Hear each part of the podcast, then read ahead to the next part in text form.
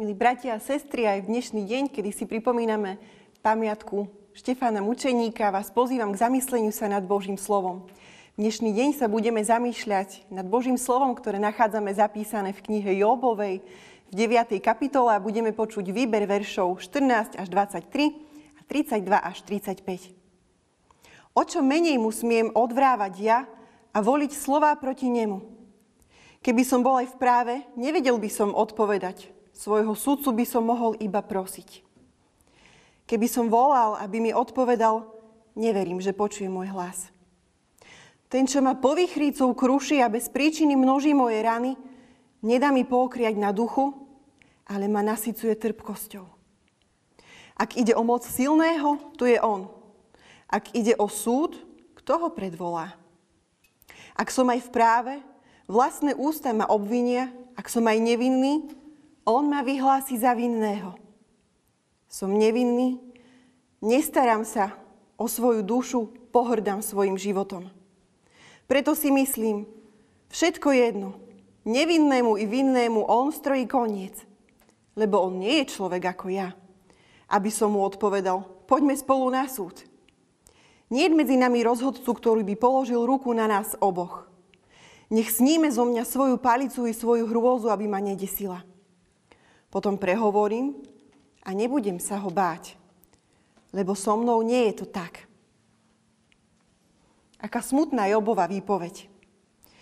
Keď si predstavím, ako to Jób svojmu priateľovi Bildadovi hovorí, vidím zlomeného, nešťastného človeka, ktorý mlomcuje beznádej.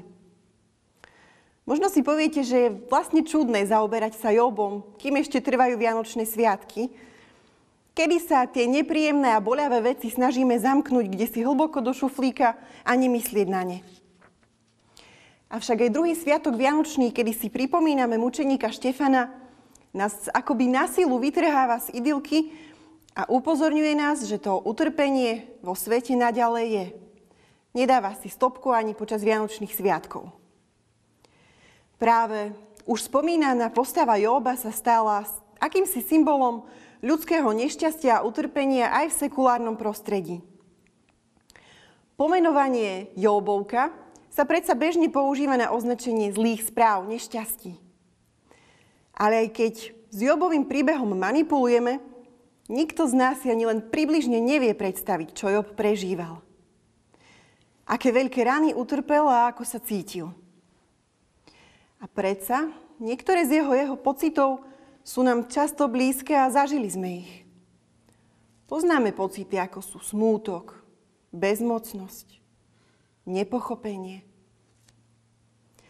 Čo sa deje pri prežívaní takýchto pocitov s našou vierou a s vzťahom k Pánu Bohu? Utuží sa. Upevní sa vzťah k Pánu Bohu aj vďaka tomu, že vieme, že Boží Syn, Ježiš Kristus, pozná tiež pocity trápenia a bolesti. Alebo stojíme skôr pred otázkou, prečo Bože? Človek, ktorý Boha nepozná, zrejme s touto otázkou nebojuje. Respektíve možno spochybňuje svoju vieru v niečo iné. Ibaže Jób Boha poznal. Mal s ním svoje skúsenosti a boli to dobré skúsenosti. No zrazu sa zdá, ako by Boh konal inak. Inak, než bolo očakávané. Zrazu, ako by Boh dal najavo svoju prítomnosť Jóbovi celkom iným spôsobom, než na aký bol zvyknutý a aký očakával. A z úst toho zbožného Jóba vychádzajú slova. Ten, čo ma povychrícov krúši a bez príčiny množí moje rany, nedá mi pokriať na duchu, ale ma nasycuje trpkosťou a robí ti dobre, že utláčaš, že zavrhuješ dielo svojich dlaní a k rade bezbožných jasom prispievaš. Ťažké a vážne slová, ktoré sami o sebe vzbudzujú úzkosť.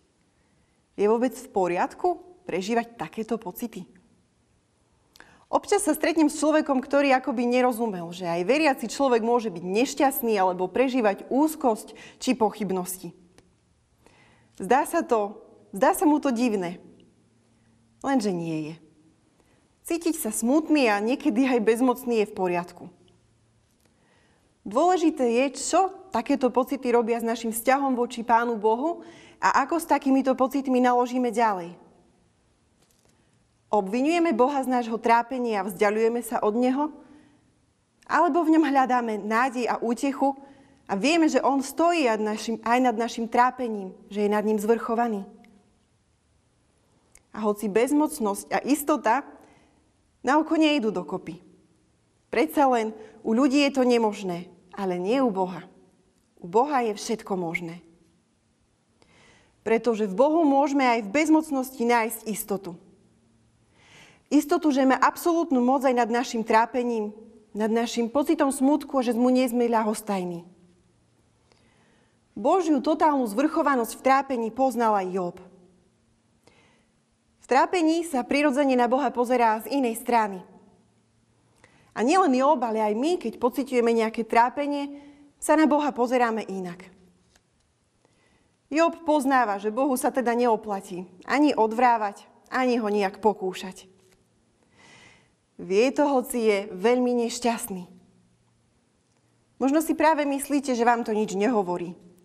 Že nezažívate ani v smútku alebo beznádej podobné pocity.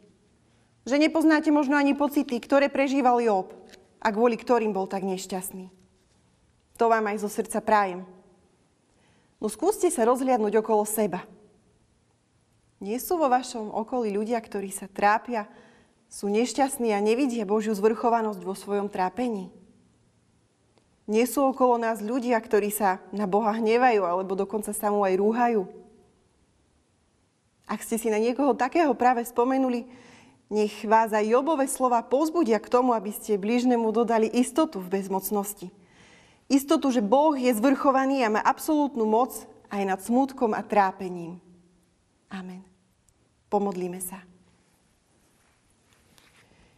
Milostivý a láskavý Otče náš, ďakujeme Ti, že ťa smieme nazvať svojim Otcom. Ďakujeme Ti aj za uplynulé dni, počas ktorých sme si mohli pripomenúť narodenie Pána Ježiša, no zároveň Ti ďakujeme aj za dnešný deň, ktorý nám popri Vianočných sviatkoch pripomína aj bolesť a trápenie, ktoré sú súčasťou života aj kresťana. Prichádzame pred Tvoju tvár a vyznávame, že častokrát si pred trápením zatvárame oči. Modlíme sa v tejto chvíli za tých, ktorí prežívajú akúkoľvek bolesť. Či už fyzickú, že ich trápi choroba, ale aj duševnú. Potešuj chorých, slabých, daj nádej smutným a bezmocným. Daruj nám aj citlivé uši a srdcia, aby sme dokázali vnímať ľudí okolo nás, ktorí prežívajú niečo ťažké. Nech sa aj v starostlivosti o iných dokážeme ako Tvoje deti. Amen.